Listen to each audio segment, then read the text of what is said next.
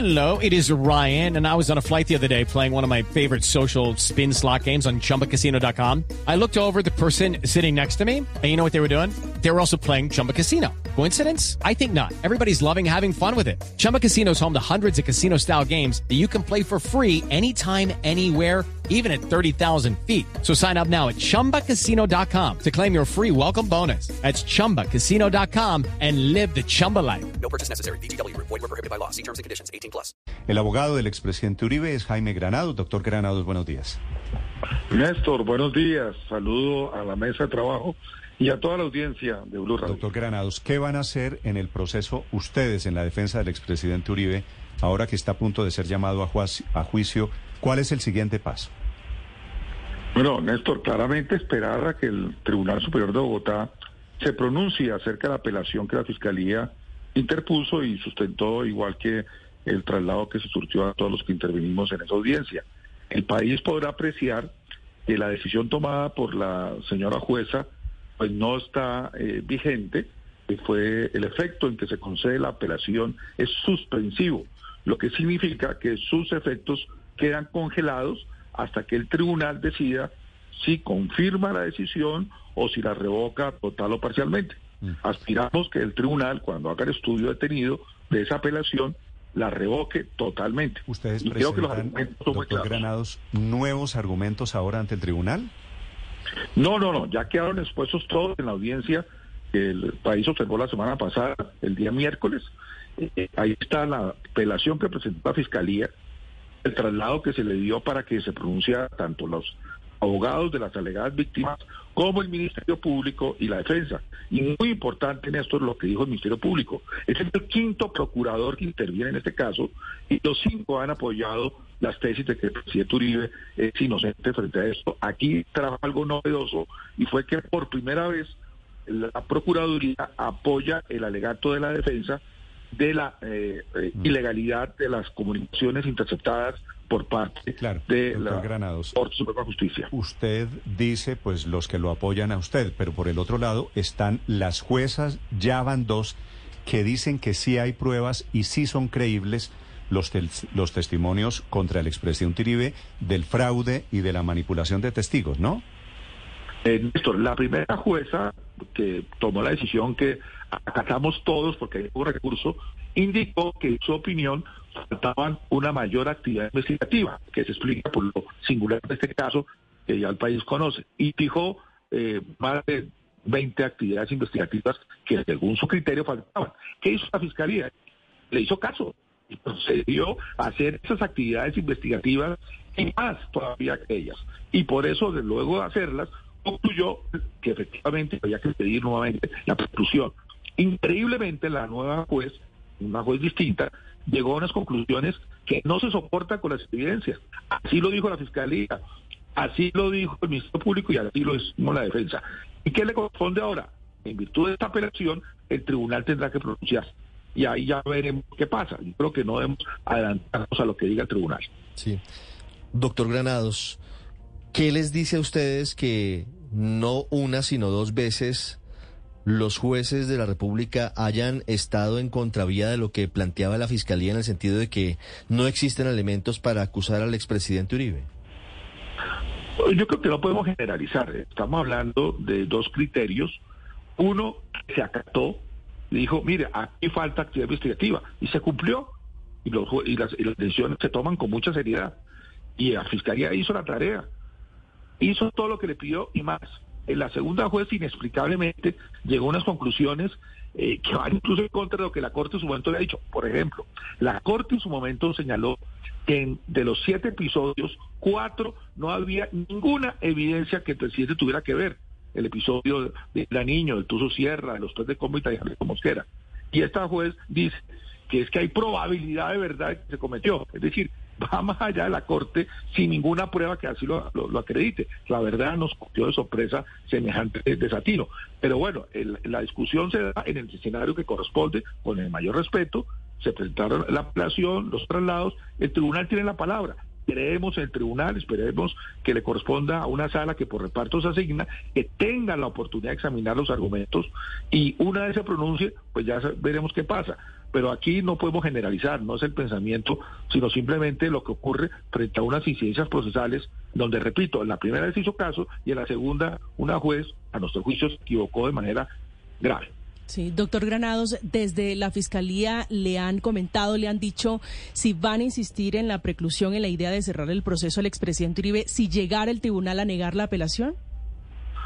Pues yo creo que ese río tendremos que cruzarlo, primero la Fiscalía, que es el que tiene el poder para acusar o no, cuando se llegue a él. En este momento falta que el tribunal reciba el caso, la carpeta, el expediente, lo estudie y se pronuncie. Nos llamará a una audiencia donde leerá su decisión. Con el mayor respeto, si Dios permite, acudiremos a esa audiencia y escucharemos los argumentos. Yo creo que en este momento lo que hay que hacer es eh, hacer pedagogía lo que ocurrió, porque ha hecho carrera de que hay un procedimiento judicial como si estuviera en firme. No, esta decisión quedó suspendida por la apelación, a diferencia de la primera vez en donde se acató porque había razones de peso para acatarla. Aquí no, aquí se apeló porque era gravemente equivocada y esperemos que el tribunal se pronuncie. Tenemos confianza en que se tome una decisión en derecho. Doctor Granados, ¿están pensando en jugarle la prescripción del proceso del expresidente Uribe?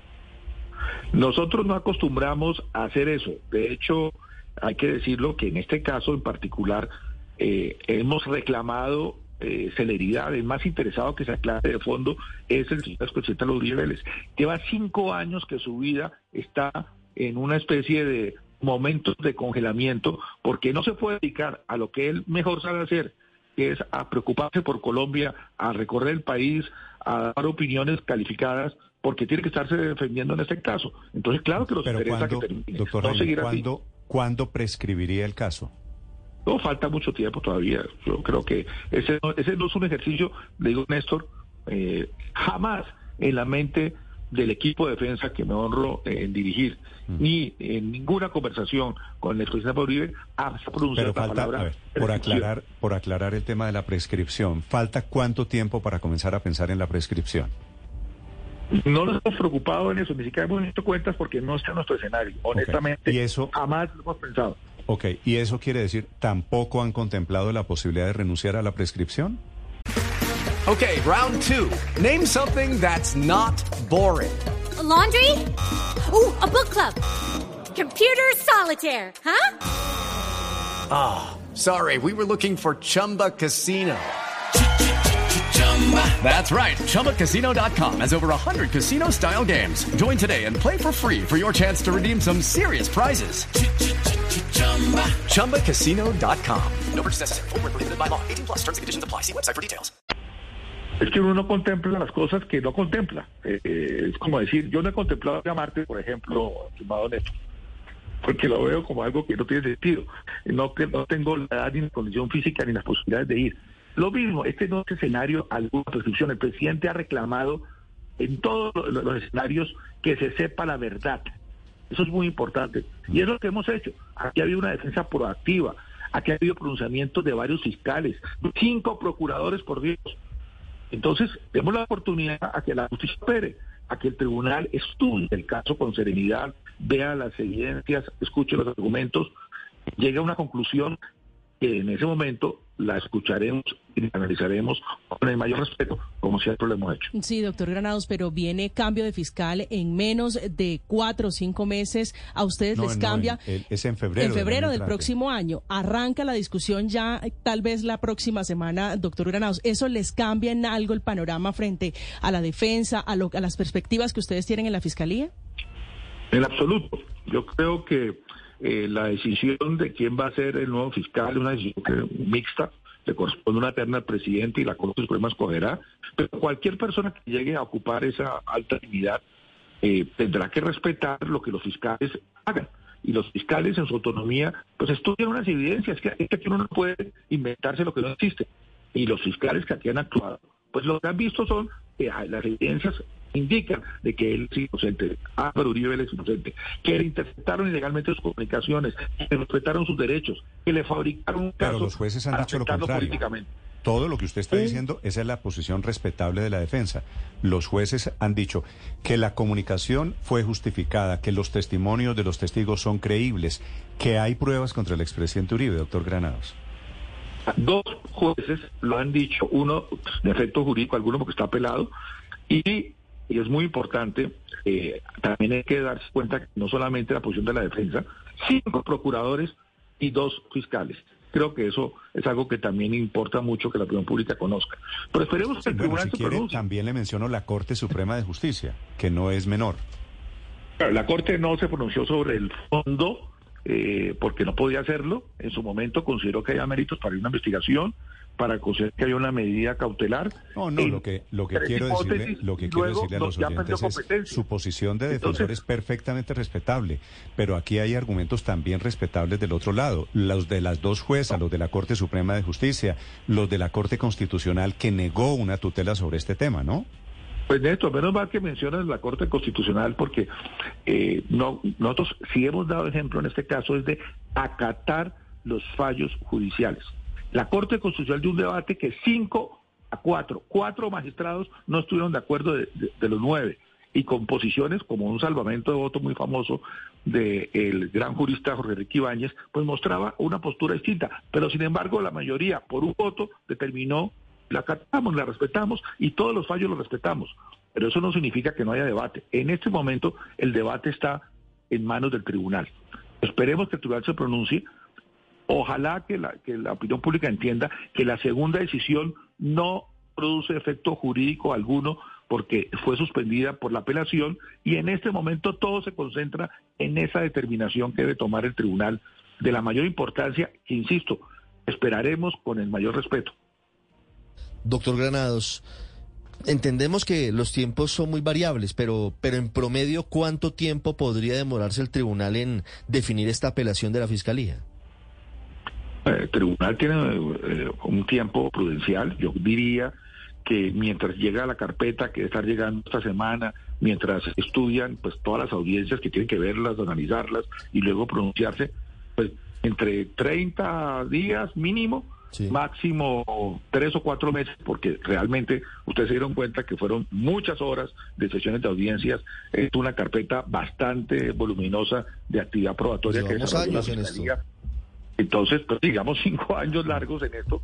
En consecuencia, pues no esperemos que lo resuelvan en una semana. Pero yo creo que el tribunal, que ha dado prueba en muchísimos casos de una gran calidad y competencia, pues tomará el tiempo que requiera, ojalá el más rápido posible, tomará una decisión en derecho y estaremos Y si atentos pierden, a doctor Granados, por, por curiosidad, si pierden en el Tribunal de Bogotá, ¿van a, a la Corte Suprema otra vez? Eh, no, no, la decisión del tribunal es una decisión que no tiene recurso, por tanto, pues habrá primero que, que- que escucharla y analizarla en su momento. Como todos los escenarios en la vida, pues uno tiene que estar atento a prepararse y a actuar según como corresponda. Pero debo dejar claro que la decisión que toma el tribunal es una decisión que para los efectos de esta apelación es final.